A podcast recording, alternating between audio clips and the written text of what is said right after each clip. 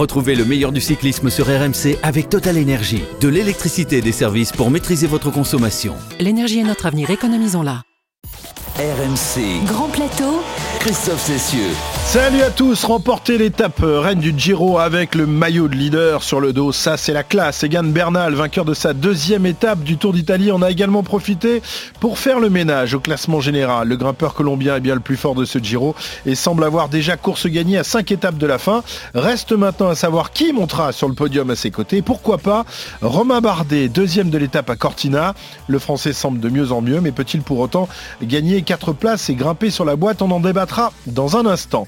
Un Giro que Remco Evenepoel devrait en revanche quitter avant la fin. Trois semaines c'est une, voire deux de trop pour la forme actuelle du prodige belge.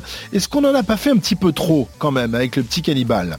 Ceux qui n'en ont pas fait assez en revanche ce sont les organisateurs de ce Tour d'Italie qui sous la menace de la neige ont amputé l'étape reine de deux cols. Carton rouge également aux diffuseurs italiens. Incapables de produire la moindre image, on se serait cru revenu dans les années 60-70. À l'époque, oh, on n'avait pas besoin des images, il suffisait d'allumer sa radio pour entendre les commentateurs s'égosiller pour les victoires de Cyril Guimard, notre druide et son physique de radio. Salut Cyril Salut, salut à tous J'aurais tant aimé entendre Pierre-Yves Leroux commenter un sprint victorieux de Cyril face à Merckx. Salut Pilou, ça nous aurait donné quoi ça? Tiens vas-y, lance-toi un Ah, petit peu. Cyril Guimard qui déborde sur la gauche Eddy Merckx va être battu Et oui, la victoire de Cyril Guimard Avec l'accent de l'époque, c'est magnifique. Non mais je crois que c'est- je crois, je crois que t'as pas bien vu, j'ai débordé sur la droite, pas sur la gauche.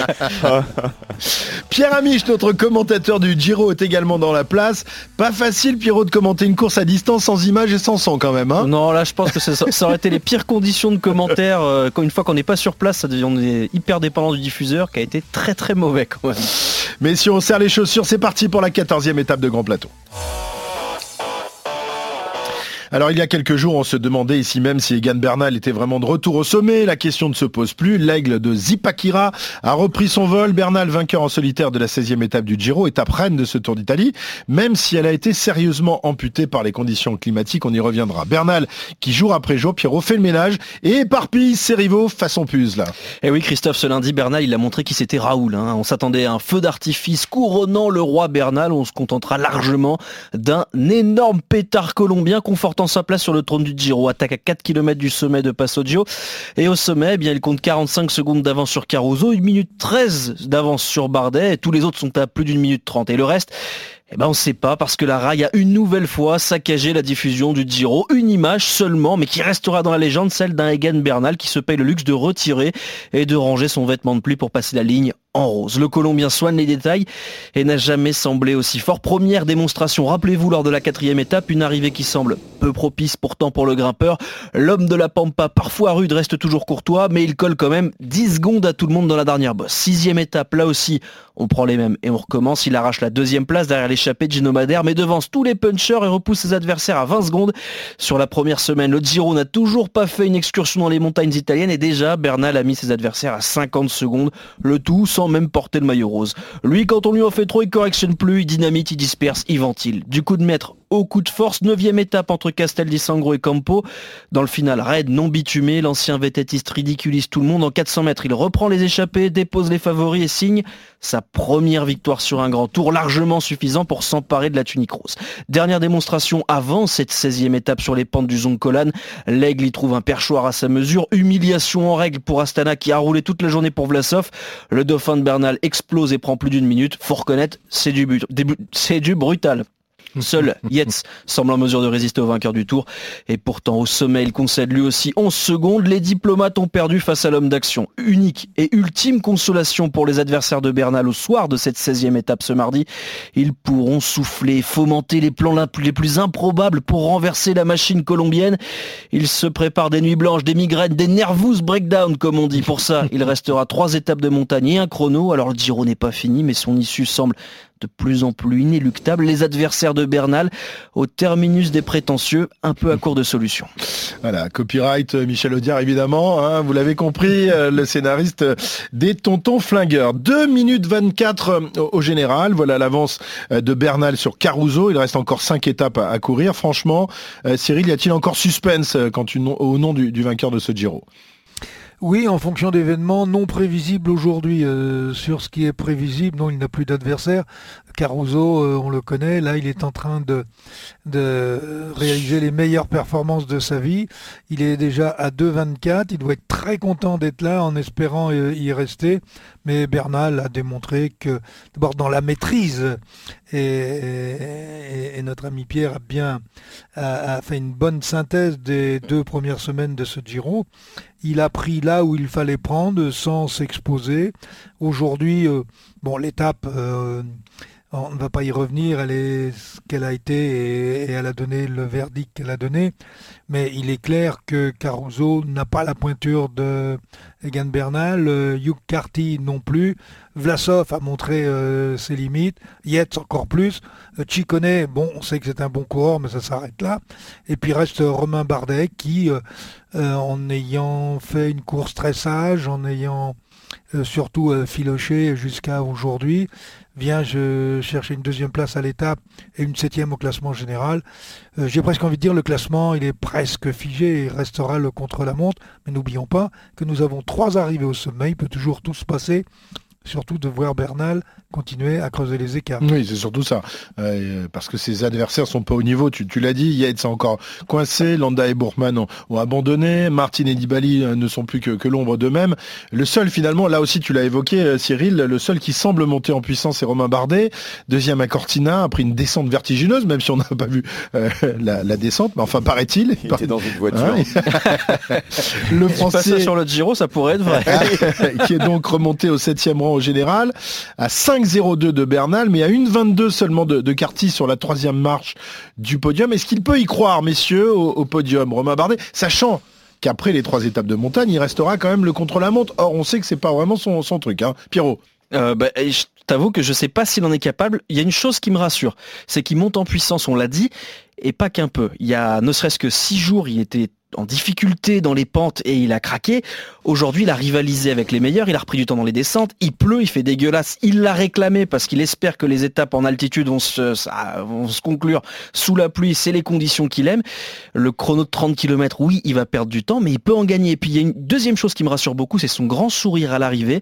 Il était très heureux de sa performance parce que finir deuxième derrière un Bernal de ce niveau-là, c'est exceptionnel. Et puis, petite anecdote, on n'était pas les seuls à ne rien voir parce que Romain Bardet à l'arrivée, au micro de nos confrères d'Eurosport. Il savait pas qu'il était deuxième. Il pensait qu'il y avait encore des échappées intercalées et c'était la bonne surprise de prendre une bonif. Est-ce qu'il va le faire? Je sais pas. Est-ce qu'il peut le faire? Je sais pas. Est-ce que j'ai envie qu'il le fasse? Oui, oui, j'en rêve. Je veux que Bardet soit sur le podium pour faire taire euh, Cyril Guimard qui nous expliquait que c'était impossible. Mais c'est vrai que c'est dommage que cette étape elle ait été tronquée aujourd'hui 70 km, c'est quand même énorme, et on peut imaginer, vu sa forme, que, Romain Bardet euh, euh, puisse pourquoi pas être deuxième au classement euh, euh, à la fin de cette étape si euh, elle avait été entière parce qu'il avait l'air vraiment d'être dans une grande forme. Et puis le souci c'est que et c'est ce qu'on ce que je voulais dire aussi par rapport à, à Egan Bernal, c'est que malheureusement il n'a pas trop d'équipe. Egan Bernal, lui, on voit aussi qu'il a il a vraiment autour de lui une belle équipe. C'est dommage de ne pas avoir les jumbo mm. en même temps. Oui, oui, bah oui, c'est vrai. il peut se rassurer. Il a aussi d'autres équipiers, mais ils n'ont pas le même maillot. C'est ceux de l'Education First. parce que c'est eux qui ont fait le grand ménage dans la montée. ils, ont, fait exploser tout le monde. Et, au final, Carty, hein. ouais, Astana, je comprends pas. ça, c'est un, mystère pour moi. Cyril pourra peut-être m'éclairer, mais l'équipe qui ne porte pas le maillot rose, qui, fait le train, qui, qui, mais à chaque fois on en a une comme ça. Hein, souvent sur le tour, c'est Movistar. Il y a des spécialistes. Je sais pas ce qu'ils espèrent faire. C'est-à-dire que d'un coup, Carty, il espère faire exploser euh, Bernal au train. C'est ambitieux quand même. Et puis ils attaquent jamais. Enfin, c'est curieux dans la gestion. Bon, je dis, j'ai pas la prétention de faire mieux que les DS, hein, mais quand même, là, c'est entre l'étape du Zoncolan ou Astana, ils font exploser tout le monde, y compris Vlasov, et aujourd'hui Education First qui fait le train depuis le pied jusqu'au, euh, jusqu'à l'attaque de Bernal où il n'y a plus personne dans le peloton. Bah, bravo, vous avez fait gagner Bernal. Magnifique. Ça, c'est la stratégie euh, comme, comme les aime euh, Cyril Guimard. Hein. non, mais je suis tout à fait d'accord avec Pierre. Tiens, pour une fois. ah non, non, la semaine dernière, j'ai même, fait des compliments. Attends. ça fait deux fois de suite. Attention sur la météo. faites gaffe, faites gaffe. Le, druide est en train de vieillir, il fait des compliments. il sera molli. Oui, c'est vrai, c'est vrai. C'est un effet du vaccin. Je, fais, je fais rarement des compliments. un effet du vaccin, excellent. Alors... L'effet du vaccin, oui. oui ce, vaccin qu'on est ah, non, de faire. Non, non, non, commence pas, ne ah, commence pas. Cyril, un, petit mot sur sa lancée là, sur la lancée de, de, Bernal, vu qu'il va remporter sans doute le, le Giro. Est-ce que euh, Ineos et Braceford ne pourraient pas être tentés de, l'aligner en suivant sur le Tour de France il ben, faudra attendre le Tour de Suisse euh, pour cela. C'est pas une réponse de Normand, mais pour l'instant, euh, il n'y a pas eu de forfait pour l'équipe qui est prévue sur le Tour. Mhm. Mais en cas de forfait, euh, alors peut-être volontaire ou pas, je sais pas, ou, on demandera à un coureur d'arrêter, enfin ou du moins de, se déclarer euh, malade. Mais euh, en l'état actuel des choses, non. Si effectivement un des des leaders venait à avoir un petit souci, il n'est pas impossible que Bernal se retrouve sur le tour. D'autant, bon, ça va peut-être choquer ce que je vais dire, mais bon, à part aujourd'hui et deux, trois fois dans les trois derniers kilomètres, jusqu'à maintenant, il n'a pas donné un coup de pédale. Ouais. non, puis franchement, il, on le sent encore plus mature, plus fort que lors de sa victoire sur le Tour de France. Euh, moi, je trouve c'est plus fort que, que Garin Thomas. Euh, euh, ça, pourrait être intéressant, effectivement, de, l'amener, mais on a le sentiment ça, que ça provoquerait bien... un beau why eh dans l'équipe quand même, hein, parce qu'il n'y a que des leaders dans cette équipe, de Thomas, Carapace et compagnie. Bah oui, Et d'ailleurs, vous êtes sûr que c'est Garin Thomas qui sera le leader sur le Tour de France? Parce que vu, vu le nombre de tauliers qu'ils ont, et l'habitude d'Ineos à dire la première semaine, chacun pour sa peau, on verra qui est le plus fort au bout de six jours. Mais c'est ce qui les fait perdre, va te dire Cyril. C'est ce problème de hiérarchie. Je sais pas. il faut des mecs pour bosser quand même, hein, des, porteurs d'eau. Hein, oui, bah, sur la première semaine, ils auront des gars qui tireront des bouts droits, mais la, vraie hiérarchie, est-ce qu'elle s'établira pas naturellement? Est-ce que euh, Guérin Thomas est assuré d'avoir toute l'équipe derrière lui? J'en suis pas certain. Et puis euh, pour Bernal, je pense qu'à mon avis, quelque part dans sa tête, il y a aussi la Vuelta. Parce que si la même année, il fait Giro et Vuelta, il rejoint dans la légende certains coureurs qui ont remporté les trois grands tours et il, a, il est très très jeune. Donc euh, ça peut être un objectif intéressant il pour lui. il, est, hein. d'autant plus jeune qu'il a le maillot des jeunes. Hein. C'est ça, il a moins de 25 ans. Il sert plus à rien ce maillot des jeunes. Il faut faire un maillot des vieux maintenant. il doit préserver, doit préserver son dos aussi. Donc euh, arriver tout de suite sur le Tour de France, c'est peut-être risqué. Alors, on va revenir. Effectivement, heureusement qu'il a mal au dos. Hein. On va revenir, on va revenir quand même sur euh, sur ce Giro et à l'un de, ceux qui a déçu euh, ces, derniers jours. C'est vrai que le, chrono de Milan aurait pu sacrer Remco Evenepoel, oui, mais le prodige belge a encore explosé à Cortina au point qu'il envisage une échappée, oui, mais par l'arrière. RMC, l'échappée. Remco Evenepoel qui a terminé à Cortina à plus de 24 minutes d'Egan Bernal, position très éloignée du statut et des ambitions du jeune prodige belge, même s'il arrivait sur euh, ce Tour d'Italie sans véritable repère et avec euh, assez peu de kilomètres dans les jambes, Pierre, pour, euh, pour ainsi dire, aucun kilomètre même. Bah, hein. oui, oui, mais... de compétition. Mm, en compétition, tu as raison. Exactement, mais enfin l'accouchement s'est bien passé quand même, parce qu'après 9 mois à se remettre de sa lourde chute, le 15 août, on le rappelle, hein, lors du Tour de Lombardie, le petit cannibale a débarqué comme un mort de faim à Turin à 21 un an, le Belge allait découvrir son premier grand tour. Et pendant 10 jours, il faut dire ce qui est, tout s'est bien déroulé jusqu'à la première journée de repos. Mais le mercredi de la deuxième semaine, donc sur euh, les 35 km de chemin blanc euh, des 70 derniers kilomètres de l'étape menant à Montalcino. Il a été black. Remco Evenpool, c'est vrai, a montré un peu ses limites et son manque de technique aussi, hein, déjà aperçu dans les descentes. L'ancien footballeur a perdu 2 euh, minutes 08 sur Bernal sur cette étape au parfum de Gravier et de Strade Bianchi avant de souffrir trois jours plus tard dans la terrible Montezon Colane à plus de une 30 du Colombien, une petite euh, contre-performance commentée par Patrick Lefeuvert et son accent légendaire que je ne vous reproduis pas, mais qui dit Je ne pense pas que ce serait un service à lui rendre de rester en course pour souffrir. Il a déjà suffisamment appris en deux semaines. On doit voir si son organisme n'a pas été trop sollicité et s'il perd trop de temps, on le fera rentrer à la maison et ce lundi, à la veille de la seconde journée de repos, sur une étape commentée version euh, radio, faute d'image donc, pendant 25 km, Evenpool a encore pris un tir à 24 minutes de Bernal, roi du Giro, sur une étape, heureusement pour lui, raccourcie de 70 km. Et si le Belge a assuré vouloir terminer le Giro pour aider son coéquipier euh, Joao Almeida sur les dernières étapes, hein, c'est ce qu'il a dit à la fin de, cette étape, on a presque envie de susurrer. Faites ta valise, Moti euh, Remco, et rendez-vous à Copenhague dans 13 mois pour un premier Tour de France et une nouvelle expérience. Voilà, donc euh, quand ça va pas, on rentre à la maison, mais c'est pas aussi une manière de, de, de s'aguerrir, de, progresser, de, finir un grand tour, Cyril Moi, je, trouve qu'il est vraiment trop choyé, ce, ce, ce petit Evenepoel. Évidemment, c'est un champion, et c'est sans doute un, gars qui va gagner des tours euh, à l'avenir, mais là, euh, il faut qu'il fasse le métier aussi. Et faire le métier, c'est finir un grand tour quand tu es au départ, non? Oui, c'est plus compliqué parce que, comme l'a dit Pierre-Yves, il a rappelé euh, sa grave chute de l'an dernier. Qui est, et d'ailleurs, sur les, les routes blanches, euh, on a retrouvé le Evenepoel avec tous les blocages.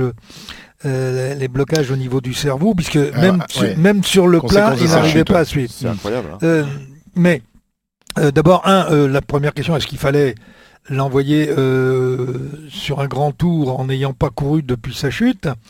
Euh, Ça, c'est une première euh, question.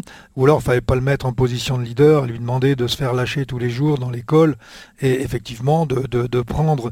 Mais je pense qu'il y a une autre erreur qui est faite, mais elle date pas d'aujourd'hui, elle date d'avant la chute. C'est qu'on lui a jamais appris à faire du vélo.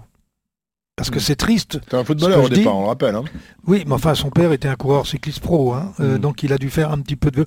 Mais moi, je me souviens de réflexions de coureurs français de son équipe.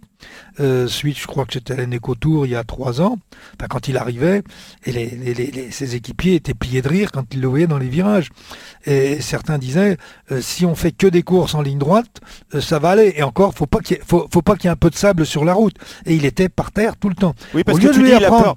Cyril, tu dis la peur de la chute là sur les chemins blancs. Mais Mm. moi, j'ai l'impression que c'est plus un problème de technique aussi. Oui, mais il a aucune technique cycliste. C'est ça.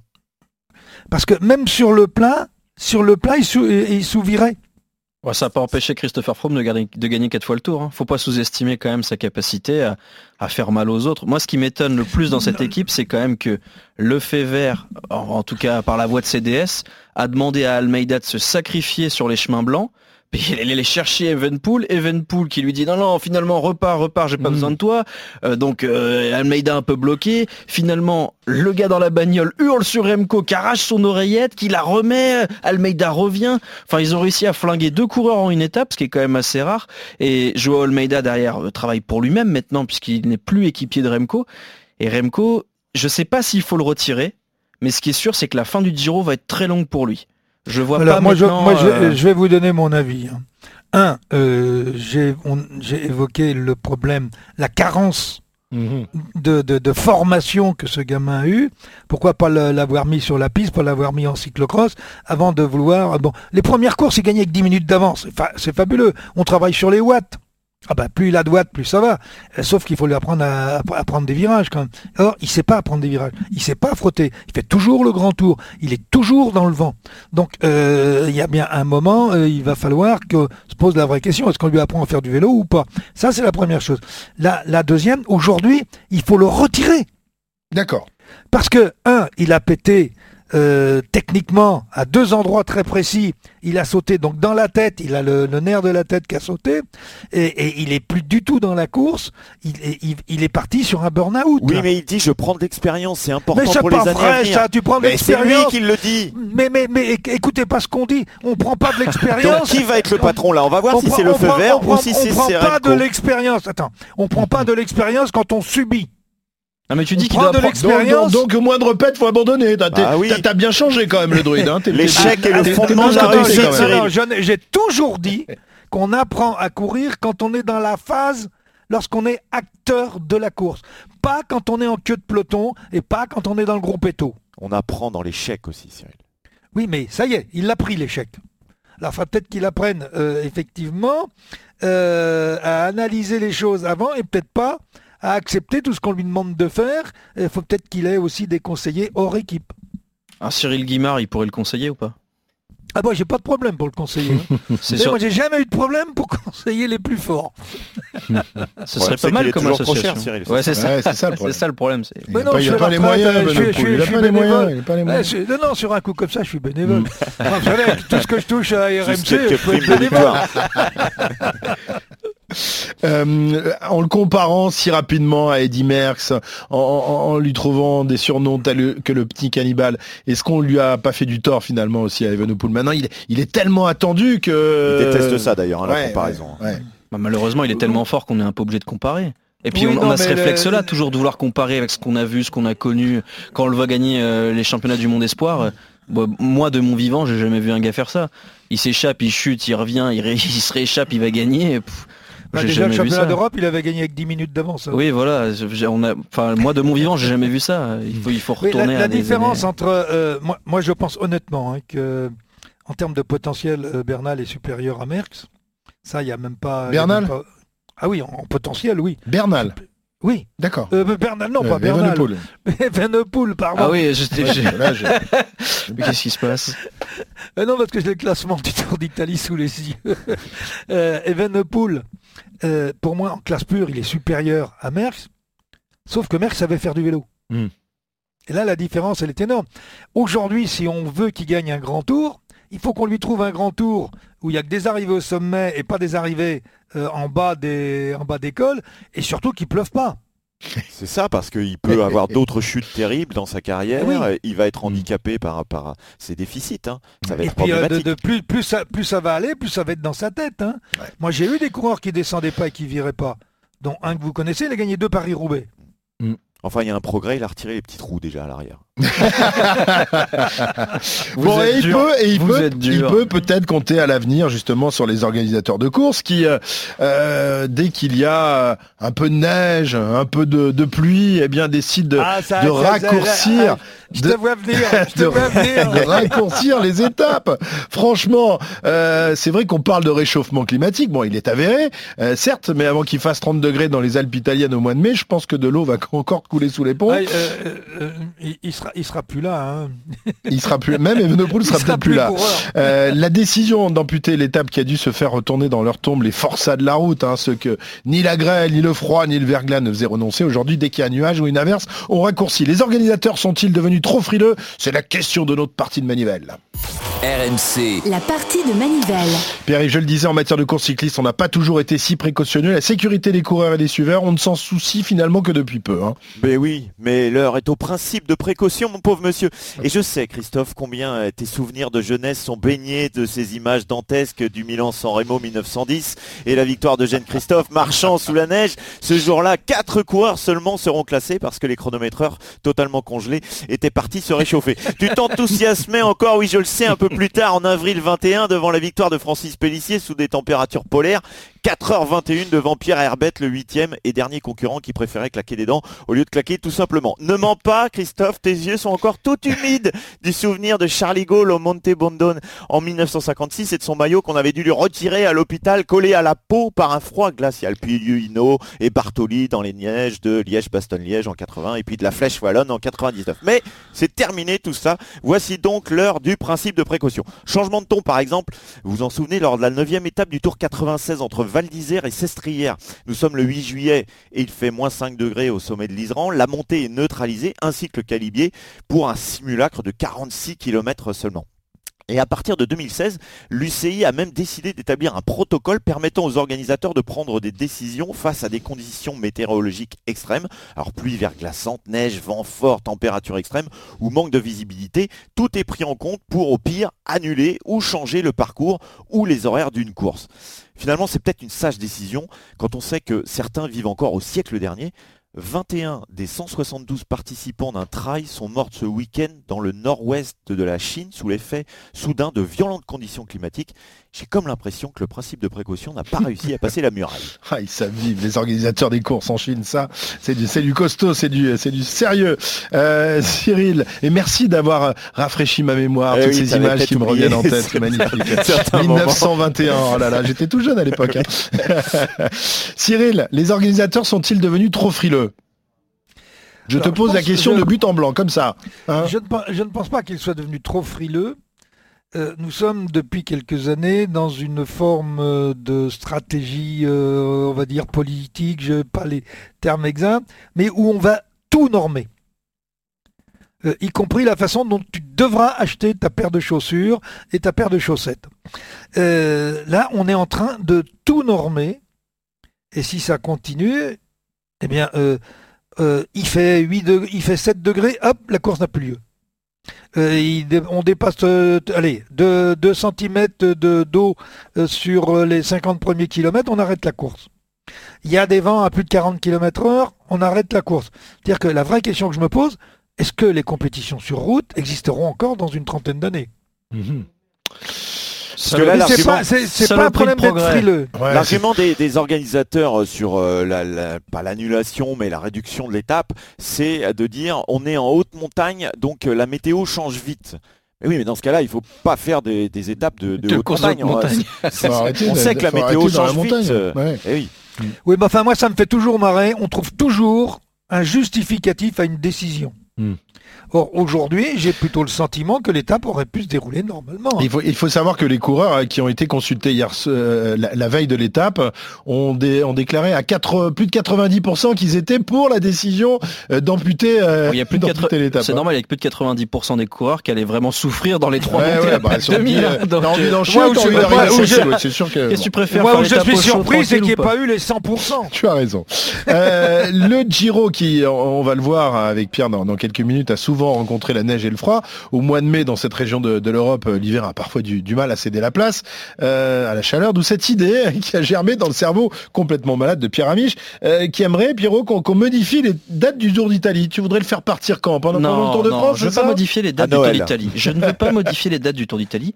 Je veux réformer le calendrier UCI. Ah ben voilà. C'est pas pareil. hein, Ah, Don Ah, du vélo président. Alors, alors, je vous explique très rapidement. On sait que les conditions météo changent beaucoup, le réchauffement climatique a un impact, et je me suis posé la question. Je me suis dit pourquoi est-ce qu'on va rouler euh, en décembre en Australie sous la canicule, et pourquoi on doit rouler sous le, la pluie dans le Giro? Et je me suis simplement demandé pourquoi on décale pas d'un mois, toute la saison, gentiment. Pourquoi il n'y a pas que Pourquoi l'été? Pourquoi on ferait pas qu'une... Oh, Non, mais ça, ça, ça serait pas mal au rugby par contre. euh, Arrêtez de jouer dans la boue. Non, mais simplement, on fait partir le Giro un mois plus tard, le Tour de France un mois plus tard, la Vuelta un mois plus tard. Hop, top, top, top, Voilà, top, et voilà, la cathédrale de verre, on a osé réformer la tradition séculaire du vélo. Oui, mais aujourd'hui, la meilleure serait- date c'est juillet, tu vas la filer aux Italiens toi. Mais non, je- mais pourquoi? Juin? Alors, Il court en juin, on court en aut, tout le monde est heureux. Non, non, non, non. et la Vuelta top, en septembre, c'est parfait. Alors Non, non. Cyril, Non, non, le- réponds le- à, ce, le- à ce provocateur là. Bon, euh, si demain tu mets le Tour d'Italie à la place du Tour de France, ou Mais j'ai pas dit ça. Mais si, si, parce que Ah non. tu- tu- ba- balancer le Tour on- au mois d'août, ça, ça le fait pas. Pourquoi? Quelles Tu, en sont les raisons? tu- tu- tu mets où les championnats du monde? Tu mets où euh, le Tour Bah, fin d'Espagne? septembre. Ben, le Et Tour mes d'Espagne, vacances, tu- tu les mets où Non, non. Ah, Eh c'est ça oui. la vraie question. ben, octobre, novembre. Non, non, le fonds de commerce, le fonds de commerce de la- l'entreprise la, plus florissante dans le cyclisme, euh, le fonds de commerce, c'est le mois de juillet et c'est donc le tour, c'est ASO. Bon, l'an dernier, on a pu y toucher parce qu'il y avait tout ce qu'on sait. Et t'as vu le succès C'était un Ah super ben oui, tour. non, mais tout le monde était... Mais attendez, euh, euh, il y avait personne sur le bord des routes, mais comme Mais personne pouvait ça sortir... Non, mais Non, mais attends, Tu euh, penses que le mois d'août, ce serait un traumatisme euh, irrémédiable pour les amoureux du vélo et pour l'économie d'ASO je vois, pas, je vois pas la différence entre juillet et août. Vraiment, je suis sincère en plus. Ah, moi j'en vois une grosse, c'est que tu peux pas... Tu... Attends, tu vas pas pouvoir bousculer toutes les courses du calendrier, c'est pas possible. Alors on reste comme ça. On annule les plus grosses étapes du Giro. Mais on les annule pas. On Bah, les, ah euh, bah super, aujourd'hui bah aujourd'hui c'est rien passé, en plus on n'a rien vu. hein. alors, Mais on n'a rien vu, mais il s'est passé des Oui, choses. vrai, Mais on s'en fiche du Giro puisqu'on le voit pas à la télévision en Ouais. France. Ah, on repart là-dessus. Il a pas tort, il a pas tort, mon druide. Les combats d'arrière-garde, ça, on sait les mener, nous, les vieux, euh, Non, de à plateaux. rien. Vous avez raison, ne touchons à rien, n'essayons pas de changer. À mort le progrès, c'était mieux avant.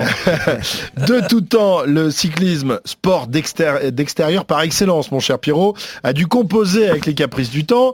Euh, Pierre, tu vas donc nous rappeler, dans ta rétro-poussette, quelques moments d'histoire du cyclisme où Dame Nature a imposé sa loi. C'est à Zandvoort, en Hollande, que se déroule le championnat du monde de cyclisme. RMC, André Darrigade est le plus rapide au sprint. la rétro-poussette. Le cyclisme est un sport soumis aux aléas et aux caprices de la météo et il arrive parfois que le coureur triomphe dans une étape homérique. Et il arrive rarement, c'est vrai, que les conditions météo aient raison du peloton. Certaines étapes annulées, détournées, amputées sont restées quand même gravées dans l'histoire du vélo. Et les grands tours ont réservé quelques surprises météorologiques.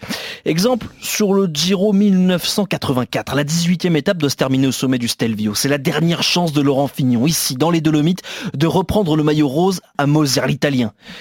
Théâtre, Vincenzo Toriani, l'organisateur de la course, annonce eh bien que le Stelvio est impraticable. Le risque d'avalanche est trop important, la route enneigée.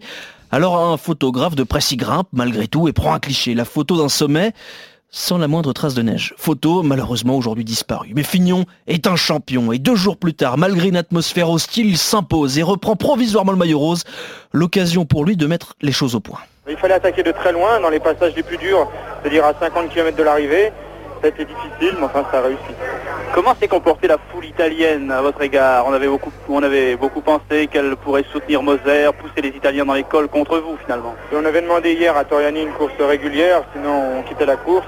Car bon, il y avait eu quelques irrégularités. Aujourd'hui, bon, on a bien essayé de me faire tomber une fois, j'ai reçu un peu de vinaigre et puis un, ou deux crachats, mais enfin, euh, dans l'ensemble, ça a été.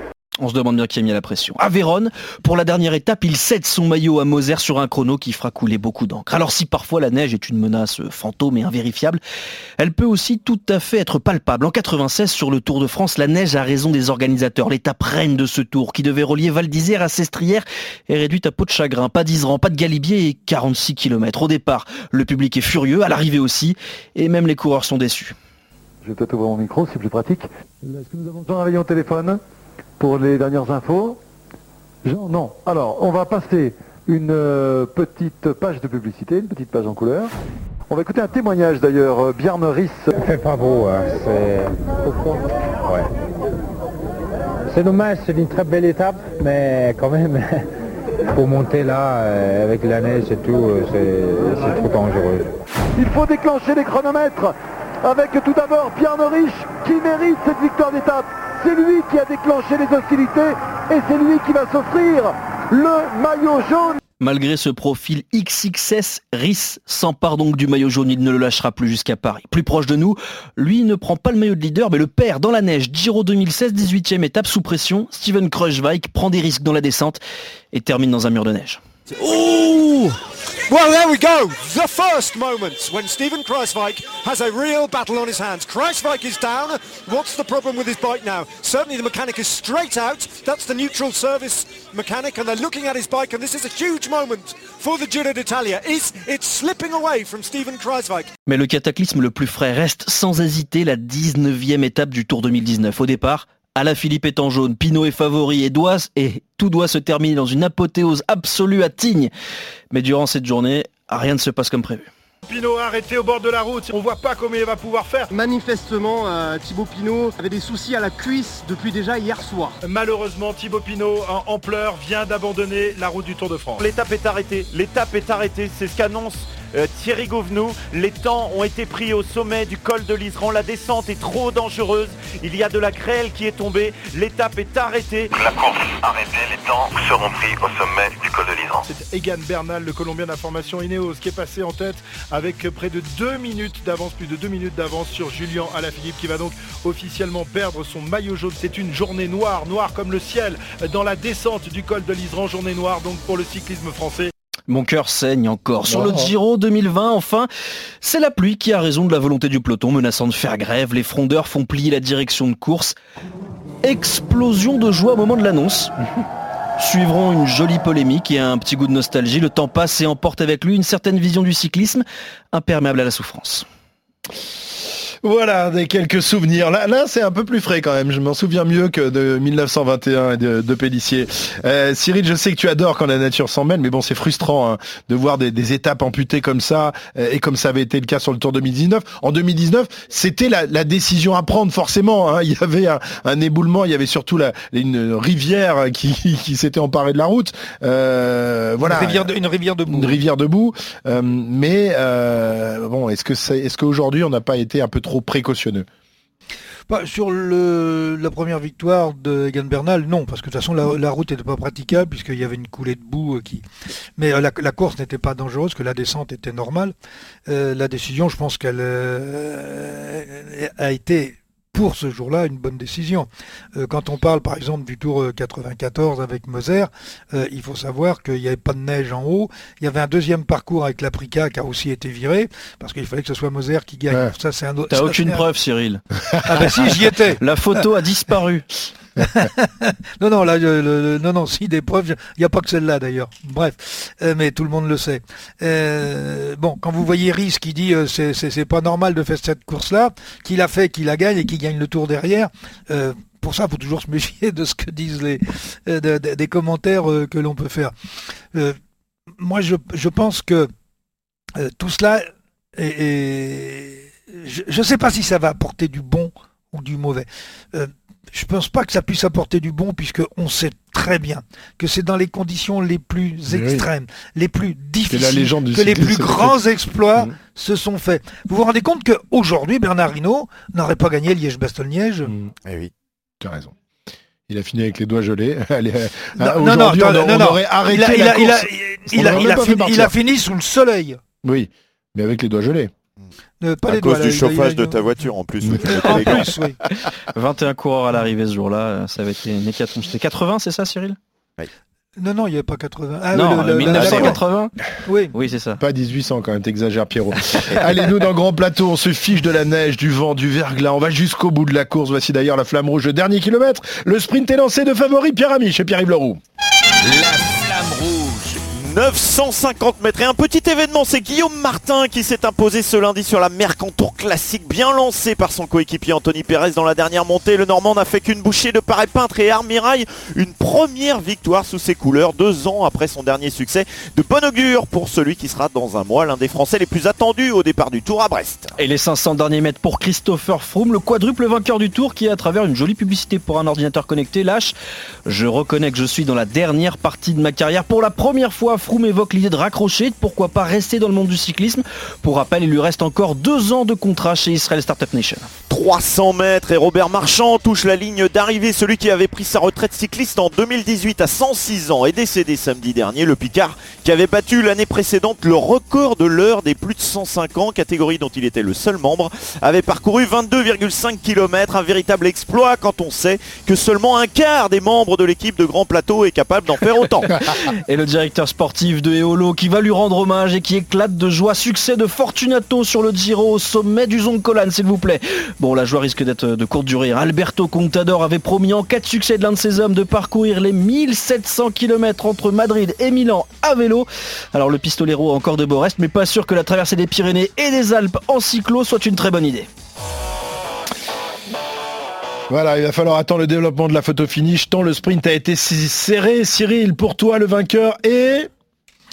Ben, moi, c'est Robert Marchand. Il a gagné Ah. sa dernière course. Eh euh, oui. voilà, euh, euh, je pense que, bon, on, on minimise un peu euh, ses exploits, mais euh, les moyennes qu'il a réalisées à plus de 100 ans, on en parlera encore dans extraordinaire. 100, on Ah en parlera encore dans 100 ans, car c'est vraiment un cas absolument extraordinaire.